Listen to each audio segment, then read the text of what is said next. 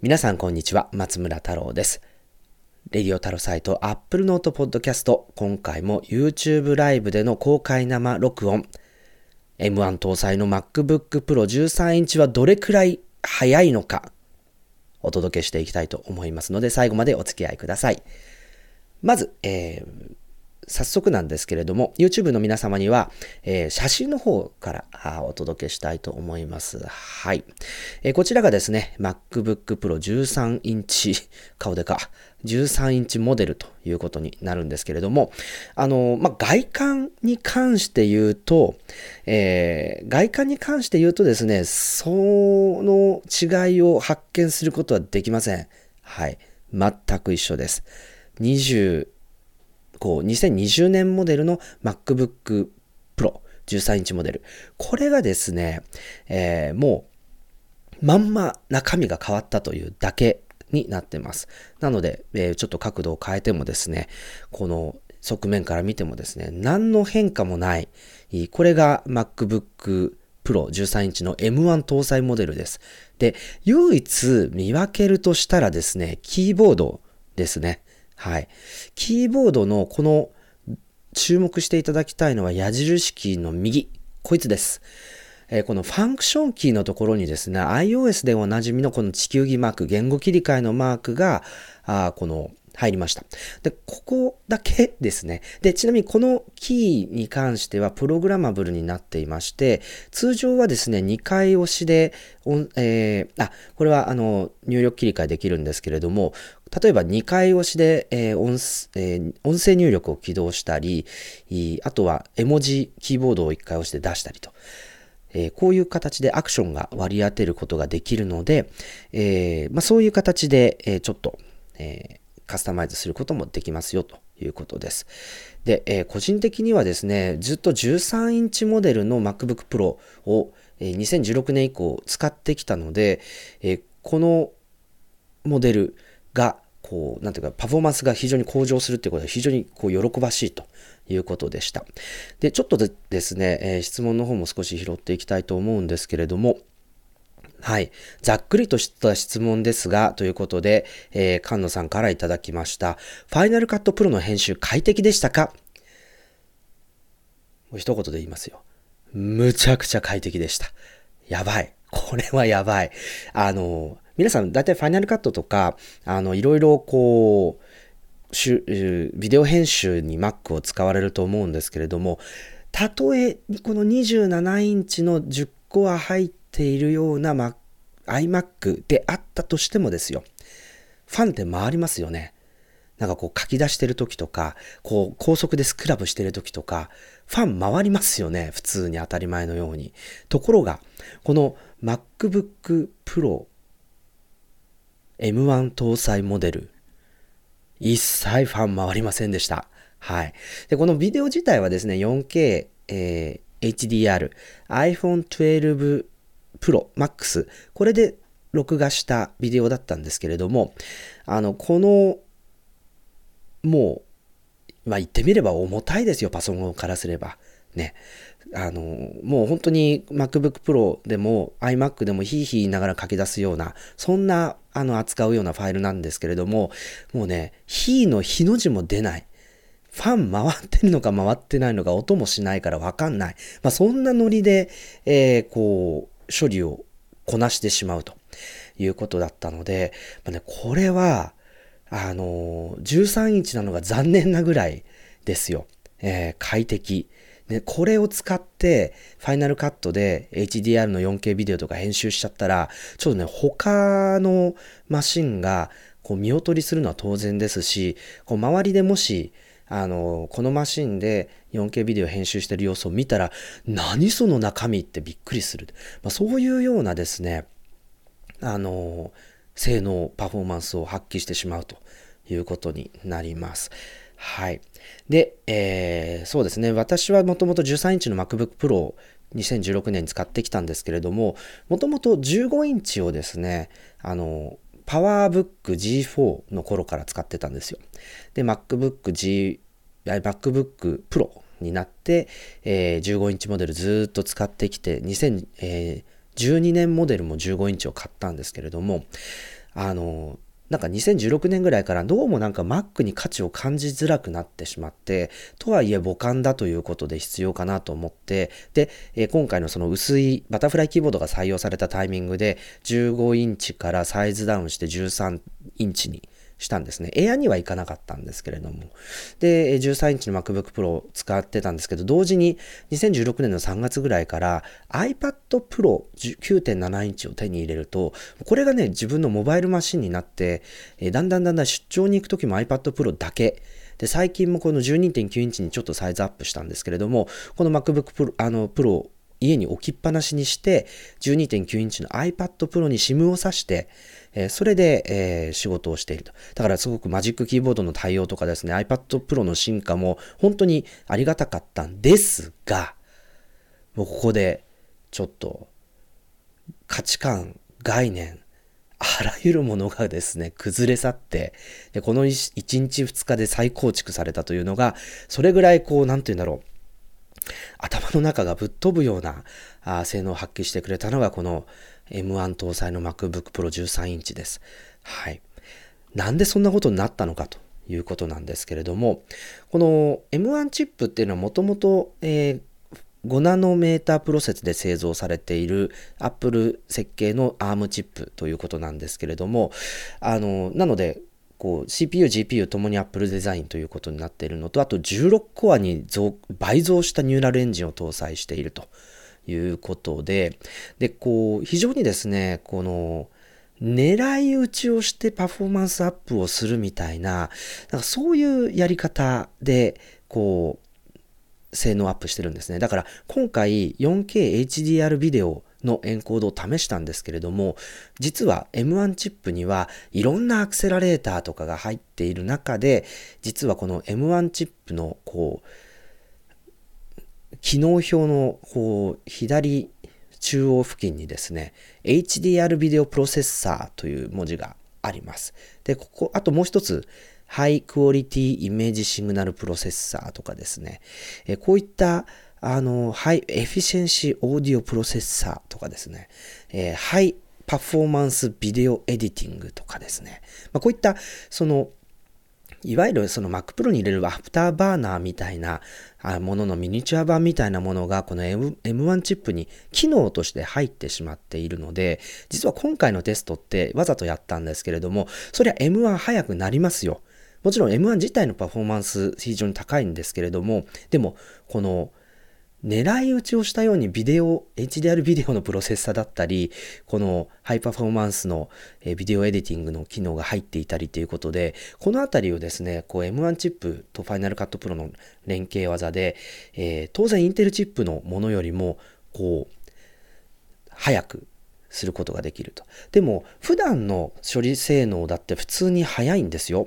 あの、Apple のこのプレゼンテーションで分かりやすかった図は、例えば 10W っていうのは MacBook Air の電圧だと思うんですけど、あの、え TDP だと思うんですけれども、同じ 10W だったら2倍の性能が出ますよ。で、えー、あの、まあ、ラテストラップトップチップということなので、インテルチップのこう標準的なあチップの性能を4分の1のパワーで発揮できますよと。で、M1 チップはさらに上の性能を、えー、少ない電力で実現することができるというのが触れ込みだったわけですよね。なので、これ、あの、本当にそういう意味では、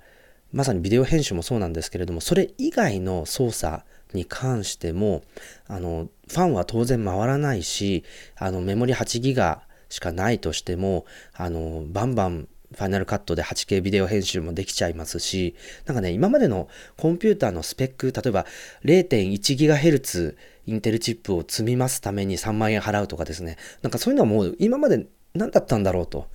な、な、何にお金を払ってたんだか意味がわからないと。もっと言うと、今今回私が試した MacBook Pro 13インチモデル、これも、あの、ゲットあしますけれども、これと MacBook Air 例えば学割でいくと9万 9,、えー、9万6800円とか、そういう価格で手に入るこの MacBook Air の CPU のパフォーマンスっていうのは同じなんですよ。で、熱設計が違うっていうのは全てのコンピューターやプロセッサーに共通していて、MacBook プロにはファンがあって、まあ、基本的にはずっと回ゆっくり静かに回っているそうなんですけれども、これによってこのピークパフォーマンスの維持っていうことができるっていうことでプロということなんですけれども、M1 チップ自体は同じ。で、ボディの熱設計だけ違うから、あ例えば MacBook Pro の方がとか Mac mini の方があその熱設計の余裕からパフォーマンスをより高く、えー、発揮して、えー、温度を低く抑えることができるということなんですけれども、あのね、4K ビデオの編集書き出しをしても、MacBook Pro 熱くなったっていう感じもないんですよね。で、こういう、まあ、今回はちょっと実況、あ、そっか、そろそろ実況を見せたいところなんですけれども、実況をお見せする、あのー、ために今は、あの、デスクトップ使ってますけれども、こういったビデオ会議であるとか、あの、まあ、そういう合成であるとかっていうビデオ系のちょっと重ための処理をやっリアルタイムでやったとしてもなんかねあったかくもならないんですよね。だからこの相当余裕があるあの熱的に相当余裕があるということはもっと電圧かければもっと回るという可能性もあるのでこのまあもちろん M12 個乗せるとかですね今度は M1X になって例えば MacBook Pro の13インチの上位モデルとか、16インチモデルとか iMac とかに使っていくんじゃないかなんて言われてるんですけれども、いや、この M1 自体ももうちょっといけるんじゃないかなっていうような感じがしています。はい。まあ、こういった形で、まあ、非常にですね、このパフォーマンス余裕があるし、M1 チップの本当にもう、なんか一部しかですね、あの、普段の活用には使ってないような、そんな、あの、パフォーマンスの余裕っていうところがですね、このえー、MacBook Pro 13インチモデル M1 で生まれ変わったというか、もう全く、あの、側は一緒なんですけど、全く別物になってしまったというようなところだと思います。はい。またちょっと質問の方をですね、えー、拾っていきたいんですけども、ちょっと、えー、そうですね、たくさんコメントいただいてありがとうございます。えっと、見た目、キーボード厚みがある気がするんですけど、キーストローク深くなったんですか？えっとね、えー、そういう話は聞いていないですねっていうことと、タッチ自体はそんなに変わっていないので、あの、まあ、あの、2020年モデルと基本的には同じですね。もし深くなったりしたらまたあのキーボードが進化したっていうふうに Apple も言うと思うので、これは基本的に同じかなというふうに思います。で、え岡本さんいつもありがとうございます。16インチか上のグレードとしてもし出てくるのは大きさだけでなくて最速時のパフォーマンス、まあ、いわゆるゲーミング PC ならあより快適なあ場合は YouTuber みんな使うことになるんじゃないかということなんですけれども、あのま、ちょっとゲーミング PC 自体のパフォーマンスは確かにもっと上があると思うんですね。グラフィックスにしてもプロセッサーにしても。なんですけれども、あのやっぱり200ワットの ね、200ワットの電源を入れたりとかですね、あるいは、あの、そうですね、200ワットの電源入れたり、こう、バッテリーはそんなに持たなかったりとかですね、多分いろいろな制約みたいなものがたくさん出てくると思うんですけれども、この MacBook Pro 13インチモデルってそういった制約ないんですよ。えー、ないんですよね。だから、そういった意味では、あの、なんか普通のコンピューターで普通に 4K ビデオがバリバリ編集できるというような、まあ、そんな、あの、ななんて言うんでしょうね。多分ゲーミング PC みたいに、こう、よいしょっていろいろなものがを背負って重たくてみたいなことはなくて、今まで通りの MacBook Pro 13インチモデルなんだけど、えっ、と、YouTuber 御用達マシンみたいになるとか、だからそういう、ちょっとこう変化があの、出てくるんじゃないかなっていう感じはしてます。はい。でも一方で、えー、この、なんて言うんでしょうね、こう、真打ち次出てくるんじゃないのっていうのは菅野さんのコメントですね。っていうのは、つまり、えっ、ー、と、今回出た、あの、試した MacBook Pro 13インチモデルも、下位モデルなんですよ。えっ、ー、と、DDP で言うと 15W モデル2ポートの Thunderbolt、えー、と3ポートがついていたものがリプレイスされて4ポートついてる13インチモデルとその上の16インチはまだインテルチップが搭載されたまま併売されているわけですね。なのでそそういった意味で言うとこうノートブックのラインナップだけ見てもまだ性能が上のものが出てくると。でもこの一番下のレベルのものですら、エアーですら、もうすでに16インチのパフォーマンス超えちゃっているので、じゃあどんなことになるんだろうと。下手したらその16インチの2倍とかそういうパフォーマンスが出てきてしまうんじゃないかっていうですね、恐怖ですよね。えー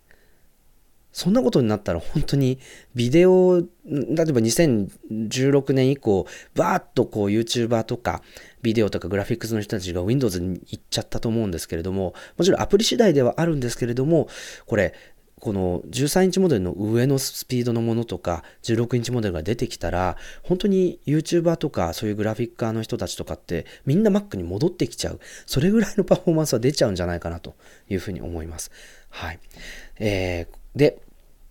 えっ、ー、と、あとですね、そう、iPhone や iPad の蓄積っていうのも本当に大きいですよねってことなんですけれども、あともう一つ、H.265 の変換パフォーマンスってどうなんでしょうか？ということなんですけど、これ実は T2 チップの頃からこの HEIF、えっ、ー、と、HEVC ですね。High Efficiency Video Codec、あるいは High Efficiency Image Format。このあたりのアクセラレーターっていうのはもともと入っていたので、で、まあ、あの、取材によるとこれは基本的に引き継がれているというふうに言われています。なので、えっ、ー、と、もちろんプロセッサーの処理能力、性能も上がっているし、いあの、この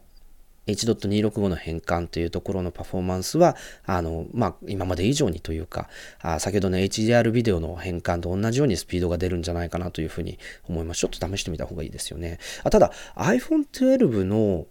あの、ビデオファイルって基本的に H.265、HEVC のフォーマットで入ってきているので、まあ、それがこう何のためらいもなくスクラブできるっていうことは、まあ、やっぱりこう、そのビデオフォーマットでもスピード出てるのかなという感じがしますけれどもね。はい。で、えー、画面サイズそうですね。ハリネズミさん、画面サイズは16インチがいいんですけれども、エアーも価格を下げてないところを見ると、16インチの買いモデルが出てもそれなりの値段になりそうですねと。これね、あの、多分、MacBook Air も MacBook Pro 13インチの買いモデルに関しても、多分ね、もうちょっと値段下げられたと思うんですよ。えー、これはあの、ガジェタッチの、えっ、ー、と、ライブ、ガジェタッチプラスでダンボさんとも話していたことなんですけれども、あの、この、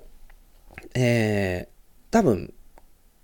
もっと値段は下げられたし、インテルと同じ価格にする必要もなかった。だから、早い、えー、省電力性、そして安いっていうところも、実は Apple シリコンの価値になってくるはずなんですね、これから。ただ、まあ、今回は、あの、マーケティング的にもですね、あの、同じ値段でこんなに性能が上がったら、それは買ってくれるよ、ということで、ちょっと、やっぱり M1 チップ、あるいは5ナノメータープロセスの、えー、チップの開発費、いただきましょうということなのかなというふうに、えー、先日のガジェタッチプラスの番組の中では話していましたので、そちらもぜひご参照いただければと思います。はい。で、えっ、ー、と、湯本さん、えー、こんばんはと。えー、自分は MacBook Air 購入しましたけれども、その凄さを言語化するのがうまくできないほどの進化を感じました。パソコンの概念が変わる気がします。これね、あの、パフォーマンスの話ばっかり今までしてきたんですけれども、あの、興奮するのはですね、バッテリーなんですよ、実は。このバッテリーの持続時間が半端ない。あの、本当にもう、あの、乱暴な言葉遣いですいませんね。あ、でもね、それぐらい、こう、あの、びっくりするような、あの、ことが起きたんです。で、今日、本当に今日ですよ。朝ですね、えー、通勤電車に揺られて大学に行こうということで、えー、揺られていきましたと。で、えっ、ー、と、ちょっと大学に行く前に一件別件があったので、えー、別件の前にですね、ちょっと早めに着いたので、えー、カフェで、えちょっと、え原稿一本書こうかなということで、MacBook Pro 13インチ M1 チップのモデルを開いてですね、原稿書き始めました。で、えっ、と、まあ、だいたい1時間ぐらいですかね。えー、 Ulysses っていうエディター、愛用してるマークダウンエディターでこう、原稿書いてたんですよ。そしたら、あの、1時間経ったんですよ。1時間原稿書いてちゃんと1本仕上がったんですよ。 Engadget さん向けのね。そしたら、バッテリー何パーセントかなって見てみたら、100%なんですよ。おいおいと。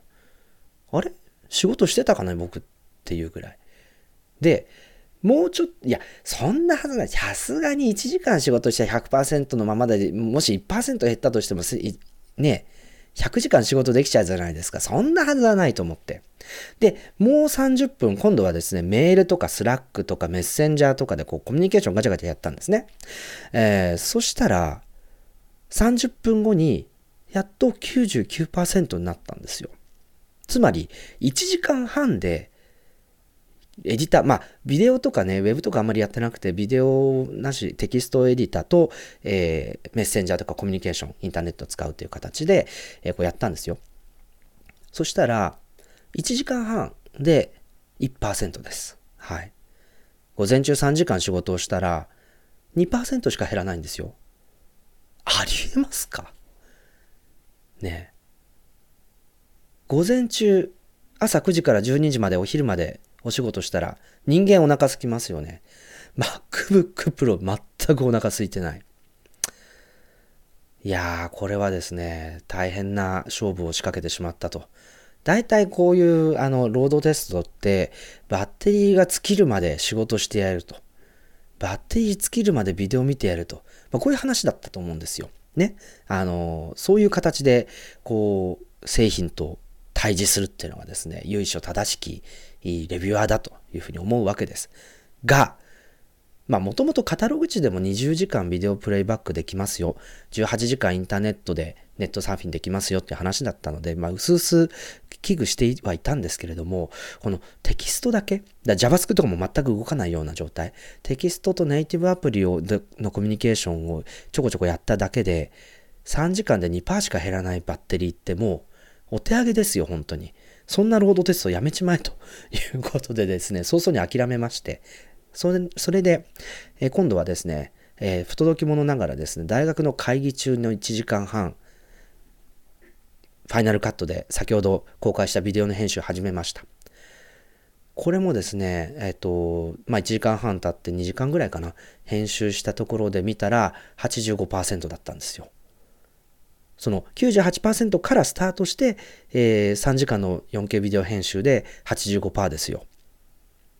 うん。何が起きてんだろうと。これは今日中に使い切れる気配がないぞということで、まあ、その後もですね、電車に揺られながらビデオ編集を続けて家に戻ってきて、で、えー、最終的にですね、あの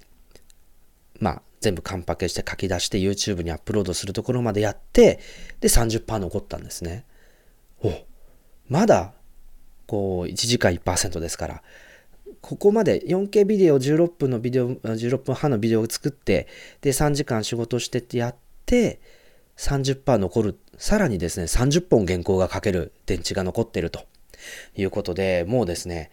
MacBook Pro の M1 モデル、あるいは MacBook Air もちょっと劣ると思うんですけど、同じようなもんですよ。これ、もうね、あの、バッテリーが尽きたら仕事終了とかも言えないですよ。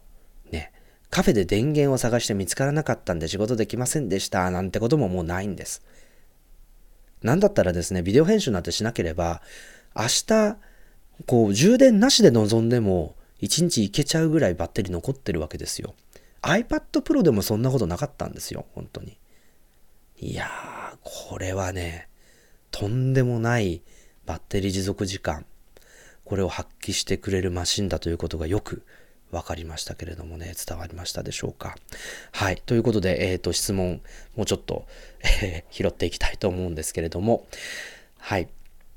えー、まあそうですね。えー、この外付けディスプレイを使った場合、MacBook Pro の画面を含めて2画面までしか出力できないという情報だったんですけれども、これね、あのー、ちょっと実は取材いろいろしてたんですけれども、現状やっぱ 6K のディスプレイを出せるっていうところで、あの、なんか明確な回答が実は得られなかったんですよ。で、MacBook Air の場合、例えば 4K2 枚とか、あの、今までのものでも繋がっていたので同じようにできるのかなと思っているんですけれども、残念ながらですね、手元にレビュー期間中にこのモニターを用意できていないということで、これはちょっと他の方の検証を待つという形にしたいと思います。すいません、水谷さん。はい。で、えー、そうですね。で、そう、スワンさんですね。本当にまさかここまで性能とは思いませんでしたと。自分は iPad Pro 感覚でエアを買ったので期待以上ですと。で、iPad Pro にキーボードつけたら MacBook Air 変えちゃう値段にな、変えちゃう値段になっちゃうんですよね。えー、だからもう iPad Pro 12.9インチプラス、えー、マジックキーボードの立場がない。同感です。全く同感です。だから、まあ、Apple Pencil がね、使えるっていうのはあるんですけれども。はい。で、えー、菅野さん、えー、MKBHD もバッテリーの持ちの良さに触れていました。そうですね。ちょ、ちょうど同じタイミングで皆さんビデオアップされてるんですけど、やっぱりバッテリー驚きますよね。本当に。永遠に仕事ができてしまうで、スワンさんのコメントその通りだなと思いました。はい。で、え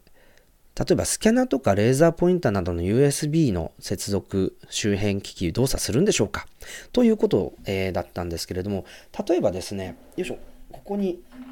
えー、いつも使っているサブスク状態で、えー、コストコから買ってくるですね、このシーゲートの、え、外付け HD ハードディスクですね、4TB。これはあの普通の USB、なんで USB-C の買わなかったんだろうね、全く意味がわかんないんですけど、あの USB のポートがついてるんですけれども、これを、えー、なんていうんですかね、ハブ、USB-C ハブにつないで、えそれで接続するとですね、普通に転送することができましたので、えっ、と、例えばまずストレージは OK でした。で、もう一つつないだのが、例えばメモリカードなんかみたいなものも普通に動作しましたし、えっ、と、この USB-C 接続で HDMI にその USB ハブで変換して、大学のえー、プロジェクターにつないでっていうこともできました。ので、ちょっととりあえず試せる段階ではですね、基本的な USB 機器の接続っていうのは今まで通りできているのかな。で、これは、あの、やはり Big Sur の部分で何とかしてるのかなという感じがしました。はい。で、えー、そうですね、河野さん、今まで頑張って作り込んできたガソリン車のスーパーカーをテスラ、そうですね、テスラを筆頭にした電気自動車が全く別のアプローチで変えつつあるっていうものに通じるものがあるということで、本当にその通りだなと思います。はい。ですね。で、えー、池田さん、出張族歓喜の前、そうですよ、1泊2日ぐらいの出張だったらですね、こう、AC アダプター忘れてもどうってことないということなんですけれども、あ、出張が激減してるということで、そうなんですね。まあちょっとコロナ禍で出張が減ってるということなんですけれども、はい、ということでですね、えー、MacBook Pro 13インチの、えー、お話をずっとしてきたんですけれども、ここで、やっとですね、そうだ、忘れてたって言っちゃいけないんですね。えー、実機の方をですね、ここで、えー、出したいと思いますので、えー、と言ってもですね、そんなに何かが違うわけじゃないんですよ、ということで、お見せしたいと思います。こちらが MacBook Pro 13インチ M1 搭載モデルということになります。で、えっ、ー、と、先ほど言ったようにですね、こう、USB ポート2つ。で、こちら側は音声、えイヤホンマイクポートしかないというすっきりとした構成の、まあ、これの段階でですね、買いモデルの MacBook Pro 13インチのリプレイスだということがわかります。で、パカッと開くとですね、はい、普通に、これもですね、本当にビッグスターを入れてしまうと、何も違わない、先ほど言ったように、この、えー、ファンクションキーの地球儀マークがついてることぐらいしかですね、あんまり変わんないんですよね。で、あの、率直にパフォーマンスはいいで、良いでしょうかというですね、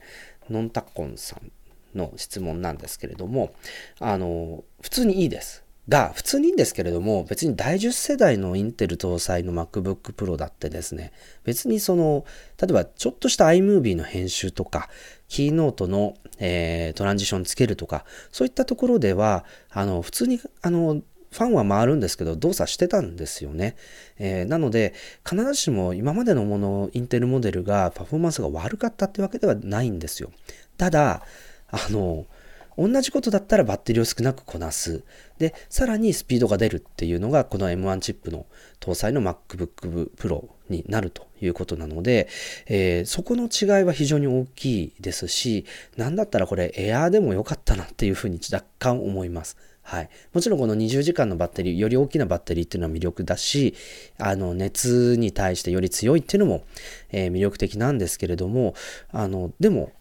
軽いじゃないですか、100g。あ、でも 100g 軽くするんだったら iPhone を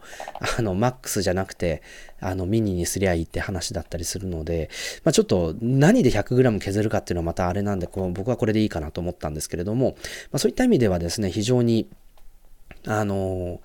こう普通にあの上位モデルを持ってた人からしても、この選びやすいのが今回の M1 搭載の13インチ MacBook Pro かなというふうに思います。で、えっ、ー、と、えっ、ー、と、もう一つ質問が来てて、えー、太郎さんはメインマシンを iPad Pro から Mac にしますか？します。はい。ごめんなさい、iPad Pro。いや、でも、もちろん、あの、使い方を少し変えると思うんですけれども、でも、完全に持ち歩くのは Mac に戻りますね。この4日間で決断が下りました。もうね、全然、だからやっぱり Mac 使いたかったんでしょうね。えー、自分を今振り返ってみると、こう、もちろん、こう iPad Pro がいいと言って強がってる自分もいました。はい。確かに SIM カードも刺さって、えー、単体できちんとこう通信できるっていうメリットもありました。でも、やっぱり Mac 使いたかったんだなっていう。まあ、そういう意味で、あの、これ実は Apple にとってもすごく大きな、あの、あまあ、アチーブメントというかですね、ゴールだになるんじゃないかなと思ってます。というのは、やっぱり2016年頃、あの、バーッとですね、プロユーザーが Windows プラットフォームに抜けていった時、やはりこれ、同じインテルチップ使ってるんだけれども、なかなかこう、お眼鏡にかなう消費電力と性能のバランス、あるいは性能がより高いものとか、まあそういったもの、あるいは MacOS できちんとパフォーマンスが出るような、あ丁寧なあ作り方をしているとですね、これが全然うまく見つからないということで、えー、この MacBook Pro なかなか進化をこう止める形になって、デザインは変更したんだけれども、なかなかパフォーマンスが上がっていかないというようなですね、まあ、そういうあの部分があったんです。2016年頃。で、そのジレンマに陥って、やっぱり、あの、私もそうですし、他にも iPad を選んだ iPad で、をモバイルにするっていう使い方をより充実させていく。で、アプリ開発者もそこに対してですね、ある程度、こう、投資をしていって、えっ、ー、と、Mac でも iPad でも iPhone でも iCloud を介してきちんと同期できるようなアプリケーションで増えましたし、1個のサブスクでどのプラットフォームでも使えるっていうような、まあ、そういうアプリも増えてきたんですね。だけど、やっぱり一番アプリのバリエーションが揃ってるのって Mac ですよね。もちろん本数でいくと iPhone とか iPad とか200万本とか、まあ、そういった本数、アプリ開発者のコミュニティも層が厚いんですけれども、やっぱり歴史的に長いっていうことと、こう Mac っていうことでやること、例えばビデオ編集もそうだし、プレゼンを作ることもそうだし、あの何かを作り出すっっていうことにかけてはやっぱり Mac プラットフォームの方が長けてるっていうのはどうしてもですねこの抜けないんですよね。えー、もちろん今 Adobe はあ iPad 向けにいろんなクリエイティブアプリを移植していましてあでもこうイラストレーターがね2020年は入ってきたんですけれどももうね実は実はですけど今日あの Adobe のコンプリートプランをあの入れたんですよ。今まではフォトプランしか使ってなかったんですけれども、あの、コンプリートプラン入れたんですね。っていうのは、この MacBook Pro のパフォーマンスを見て、あ、これもう Mac だ。Mac になったら Adobe で使いたいアプリいっぱいあったじゃんっていうことに気づいて、それでこう、今ブラックフライデーセールしてるので、全は急げということで、えー、コンプリートプランを、えー、一括で入れました。っていうぐらいですね、やっぱり Mac でやりたいことを我慢して iPad 使ってたんだなっていうことに気づいた瞬間が今日訪れたということだったんですね。はい。なので非常にこう、なんというか、そういう転換点を私の中でも迎えたし、もしかしたら今後多くのユーザーがそういった形で Windows から Mac とか iPad から Mac とか iPhone より Mac みたいな形で Mac に集まってくるような、なんかそういう流れっていうのがトレンドになってくると面白いなというふうに感じています。はい。で、えー、スワンさん、ディスプレイはやはり AI よりプロの方がいいんでしょうか？これね、明るさがやっぱりあの、いいの、あの、明るいので、まあ、そういった意味では、あの、まあ、プロの方がディスプレイの明るさ、結構400ニットか500ニットなんで結構違うので、えこれはやっぱりプロの方がいいかなというふうに思います。ただ、エアーの方もあのワイドカラーの P3 に対応しているので、これまでよりはあのディスプレイのクオリティは上がってるんじゃないかということです。はい。えー、岡本さんのご質問ですね。インテルプロセッサのあえての延命理由はブートキャンプと、もしかするとあるかもしれない一部のどうしてものアプリかなということですね。そう、インテルプロセッサー残ってるんですけれども、まあ、段階的にですね、こうトランジションしていくっていうことなんで、割と Apple はバッサリやるつもりなのかなと 思う一方で、この2年間の猶予のうちに、あの、マイクロソフトも Windows を Mac で動かすっていうことに対して、やっぱりチャレンジするんじゃないかなと。いうふうに思ってるんですよね。もちろん ARM 版の Windows ですでにありますから、まあ、完全に不可能じゃないと思う。で、これを Apple がどういう形で認めるのかあるいは連携するのか、Apple もですね、決して Windows が動くことが、ね、マイナスではないと思うんですね、Mac に対して。で、しかも Windows がもしネイティブで動いて、で、そこのパフォーマンスが、あの、他の Windows メーカーのマシンよりいいっていうことになったら、特に機械学習の技術者とかですね、そういった人たちがパラレルズかでなんかで Linux なり Windows を動かして Mac にで、えー、そういったこのニューラルコアを活かした機械学習のあのアプリケーションを動かすみたいなことをやるんじゃないかなと思いますので、まそういった広がりもすごく期待かなと思います。はい。で、えっ、ー、と、そうなんですよね。もう一つ、この、やっぱり iPad Pro から移ってきて、やっぱりこう、Mac 単体で繋がらないっていうのが、あちょっと若干今日はストレスだったんですね。だから MacBook Air とか MacBook Pro に eSIM が入るとか、こういうことが来るのかなということなんですけど、多分これね、5G、5G に絡んで、そういうことがより活発になっていくんじゃないかなというふうに思ってます。なので、5G だけしか対応しない、あるいはミリ波も含めて、えー、そういう 5G の通信ができるような Mac っていうものが、もし出てきてくれたら本当に嬉しいなと思うんですけれども、本当にそうなるといよいよですね、タッチパネル、あるいは Apple Pencil 以外のメリットが iPad にはなくなったりしますし、この iPad とマジックキーボードを組み合わせて手に入れるっていうパターンっていうのも少なくなっちゃうんじゃないかなと、ちょっと思ったりしてます。はい。えー、モバイルコンピュータとしての iPad Pro、あるいは iPad Air と M1 搭載の MacBook Pro、MacBook Air との比較知りたいですということなんですけれども、あの、もう、こう、バッテリー持続時間、パフォーマンスともにですね、やっぱり Mac の方が上になりました。今までは例えば、あのまあ、単純な比較はできてなかったんですけれども、例えば A12 ぐらい、A12X、A12Z あたりからですね、まあ、i7 ぐらいのですね、MacBook Pro と同じような処理性能を、こう、シリーズのチップは発揮してきているので、パフォーマンスっていう意味で言うと、もちろん、あの、同じビデオ編集とかになってくると、アクセラレーターがある分、あの、Apple シリコンの方が有利っていう状況だったんですけど、それが、あの、この Mac に持ち込まれた結果が、今回のその、えー、とんでもないパフォーマンスと、とんでもないバッテリー持続時間ということになったので、この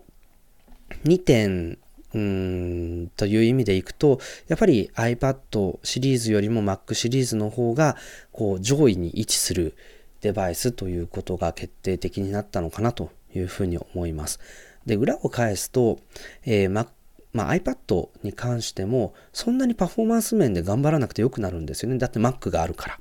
ということなので、ま、そういう意味ではもうちょっとこう iPad 側もですね、よりこうタブレットとしての存在感であるとか、あタッチ、あるいはペン、こういったものを Mac と連携させながら使うみたいな、そういう、あの、連携技っていうものにもっと充実が図られるといいなと思うんですけれども、多分 Apple としては共存っていう状態をより維持し続けたいと思ってるんですよね。あの、まあ、たびたびティム・クックも、クレイグ・フェデリギも、こう、Mac と iPad の融合はないって言い続けてきたんですよ。で、まあ、今年のこの状況をこう予測してるかしてないかって言われると別にしてなかったと思うんですけれども、この、えー、Mac も iPad も両方ともですね、2桁20%、40%っていうレベルで成長したしてるんですよね、今。で、もし融合させてしまうと、そこの成長の両方の成長っていうのは取れなかったということを考えると、まあ、それだけでもですね、あの、全然融合しなかったのが結果的に見れば、まあ、正解だったなと思うんですけれども、やっぱりその、アップルの中でマーケティング的な明確な役割分担みたいなものが存在していて、えー、その役割を果たす、満たす、あるいは進む前に進めるっていうことを、まずっとやってるのかなという感じがしていますので、まそういった意味では非常にですね、またこの住み分けとか境界線の変化みたいなところの、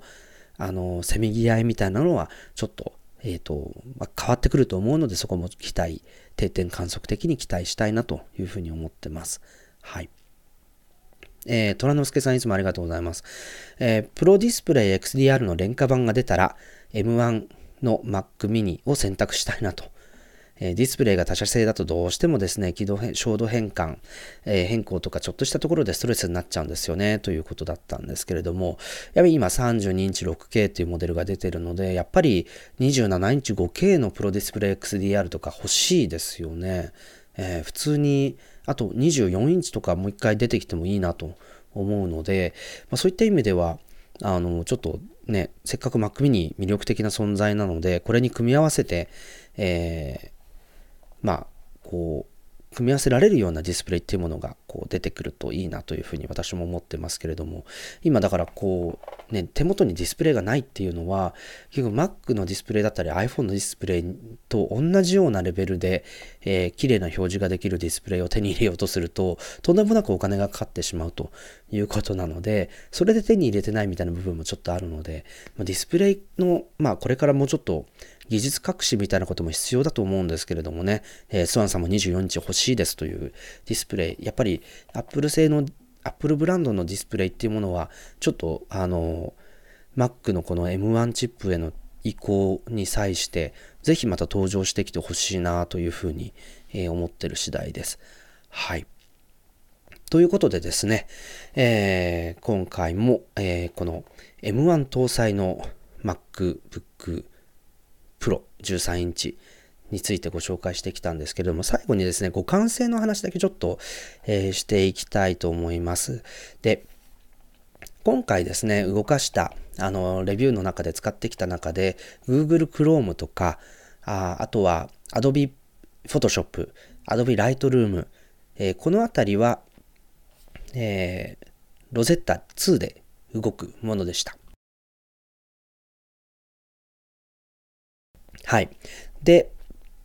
えー、速度がどうだったかというとですね、ちょっと Rosetta 2なのかどうかっていうのが、こう、判別できないような速度できちんと動作していたというのが、えー、結果論です。なので、あの、特にですね、私の手元の環境だと、こう、どれが Universal 2で、どれが Rosetta 2なのかっていうことは、正直判別できなかったですね。まあ、それぐらい、Adobe の Photoshop についても、Lightroom についてもちゃんと、え、パフォーマンスが出ているんですけれども、一応 Adobe としては、イラストレーターも含めてですけれども、えー、このインテル版の Mac 向けに書かれているこのプログラムを Rosetta 2を経由して M1 の MacBook Pro、Air、Mac mini で動作させるってことは基本的にはサポート対象外ですよという注意書きがあります。ただですね、同時に Adobe もアグレッシブなので、え Apple Silicon ネイティブ対応、つまり Universal 2で、え書かれた Photoshop というものが、えベータ版として今日から、え配布が開始されています。なので、まだまだですね、機能が限られていたりとか、フル機能というわけではないんですけれども、まあ、iPad 向けにこう、Photoshop 動いていたり、イラストレーター動いているので、まあ、あの、完全に同じように移行するっていうことは、ではないと思うんですけれども、そんなにこう、時間がかかって、えー、環境が移行するっていう種類のものでもないのかなというふうには思っています。はい。そうですね。えー、斉藤さん。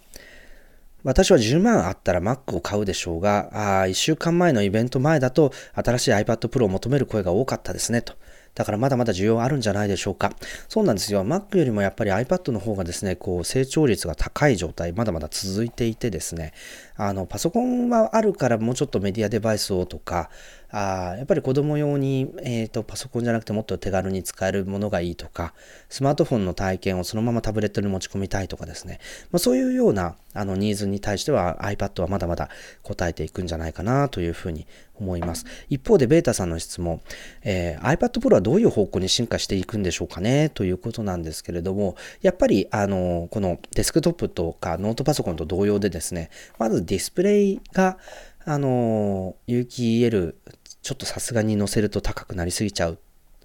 ていうこともあるので、えー、まあ、そのディスプレイテクノロジーの進化っていうのはまずどの、えー、デバイスにも共通の、話題になってくるのかなというふうに思います。で、もう一つは、やっぱりペン以外のえ、インターフェースに関する進化かなと思っています。例えばこう、トゥルーデプスカメラがついていて、えー、ジェスチャーをするとか、あるいは、あの、なんかこう、3D スキャンみたいな機能、3D をネイティブで扱えるような OS に進化してくれると、iPadOS とか、iOS、iPhone 向けの OS とかっていうのはちょっと面白いいいなと思っているし、そうやってこう、ライダースキャナーのことなんですけれども、ライダースキャナーって多分基本的にはですね、こう、目の前にある物体をこうやって、あの iPhone とか iPad でこうやってかざして、えー、やるともう 3D モデル化して、そのバーチャル空間であるとか AR 空間の中にポンって置けるようになるみたいなことは、もっと手軽にできるはずなんですけれども、一応 Adobe と Apple で、えーその AR のデータの企画みたいなものが作っていて、で、これをもうちょっと拡張して、えネイティブに扱っていくみたいな流れがあるんじゃないかなと。で、もう一つはプロジェクションですよね。画面を通じて、今はそのオブジェクトの中に表示してるんですけれども、これって別に画面の外に何かを照射して、こう、手のひらに何か乗せるとかですね。まあ、そういったことがあってもいいんじゃないかなというふうに思いますので、まあ、この辺は、もうちょっと、えー、進化待ちっていう感じはしますし、あの、まあ、そうですね、これもディスプレイ含めて、えー、トータルのデバイスデザインみたいなところが、こう、もうちょっと進化していくといいのかなというふうに思ったりしています。はい。で、あの多分この機械学習コア、ニューラルエンジンが Mac に搭載されたっていうこともおそらく今後大きい意味を持ってくるんじゃないかなと思います。まあ一部のアプリケーション、例えば iPad でもこうニューラルエンジンバリバリ使っていろんなエフェクトをしたりとか、あの音楽を解析して DJ プレイを楽しくするとかそういうことをやってたと思うんですけれども、まあ、こういうものに加えて、えー、こう Mac の上でそういった解析を活用しながら何かコンテンツを作るみたいな、そのニューラルエンジンをコンテンツ消費じゃなくて、コンテンツ制作に活かすみたいなことってもっと伸びると思うんですよ。で、あの、アフターエフェクツ動いてほしいっていうことだったり、モーション、あの、ファイナルカットプロとコンビネーションするモーションなんかでももうちょっとこうニューラルエンジンを活かしたようなこう動きみたいなものをつけてくれてもいいと思いますし、まあ、VR 的なっていうふうに岡本さんご指摘していますけれども、まあ、こういったものがもっとですね、えー、この M1 搭載の Mac によってエンハンスされていくといいなと。例えばだから M2 とか M3 になっていくと、今はビデオ 4K とか HDR とか H.265 とかっていうようなあのビデオのエンコードのアクセラレーターがバリバリ入ってるんですけれども、これからはもうちょっとですね、あの NVIDIA みたいに 3D テクスチャーオブジェクト認識、こういったもののアクセラレーターみたいなものがバリバリ入っていくと、まあそういうことになっていくんじゃないかなというふうに思います。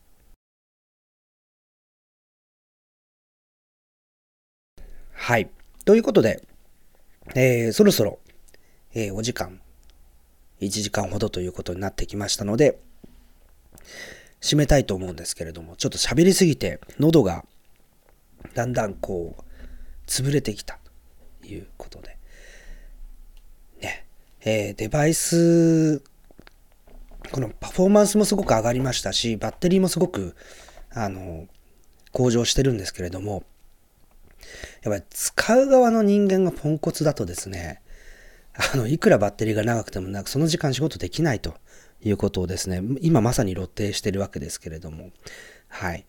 飲み物飲んでくださいねということでありがとうございます。はい。えっ、ー、と、ちょっとだけ、えっ、ー、と、最後に質問いくつか拾ってということなんですが、えー、そう、What's Computer の子もですね、今は Mac 使ってくれるんじゃないかなとかですね。でもこれもね、世代もあると思うんですよ。例えば、もう iPad が普通のコンピューターだと当たり前のように思ってる人も当然いると思いますし、あの、そういう人にはですね、いくら M1 のチップを載せた Mac を見せても、何ですかそれっていう話に以上にならないかもしれない。なんか結構アメリカってその世代ごとのマーケティング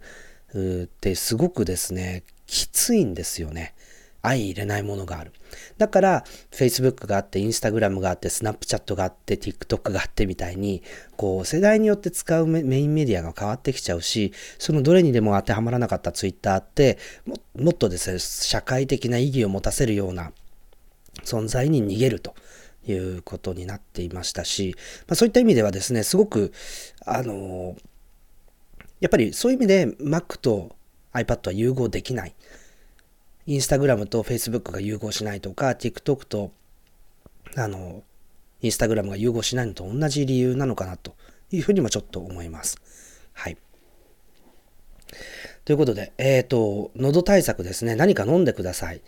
マヌカハニー。ごめんなさい。ありますよ、どっかにマヌカハニーの飴。あとは、えー、まあそうですね、ちょっといろいろえー、飲みたいと思いますけれどもね。皆さんありがとうございました。ということで、えー、今回は、えー、レディオタラサイト Apple Note Podcast の公開生録音 YouTube ライブ M1 搭載の MacBook Pro 13インチにとてつもなく感動したというお話を、えー、してまいりました。はい。えー、ぜひですね、えー、この機会に YouTube チャンネルの登録の方皆さんしていただいていると思うんですけれども、よろしくお願いします。ついにですね、そうそうそうそう。おかげさまで1000人突破しました。ありがとうございます。すごい。で、なので、あの、ガジェタッチのライブかなんかでですね、1000人超えたら1000時間、1000時間 ?1000 分 ?1000 分何かやるという話をなんか言ってましたよね。企画を考えましょうということで、でも考えてみてください。10分のコンテンツを、えー、100本作ったら1000分ですよね。はい。1分のコンテンツを1000個作ろうとすると大変ですけれども、10, 10分のコンテンツを1000あ100個作るっていうのはなんかできそうな気がしますよ。あの、1000分ライブはやめてくださいね。これ16時間ぐらいになっちゃうはずなので。はい。で、そう、池田さん、そうなんですよ。収益化を申請しないとって言うんですけど、これがまた次のハードルがあって、過去1年以内に4000時間視聴時間の累積がないと収益化の申請ができないんですよ。はい。なので、これはですね、やっぱり 16時間のライブをやってですね、ここに100人集まると1600時間。まだ足りないんですよ、これでも。えー、なので、ちょっとですね、ここは何か一気にこの4000時間を解決する策をですね、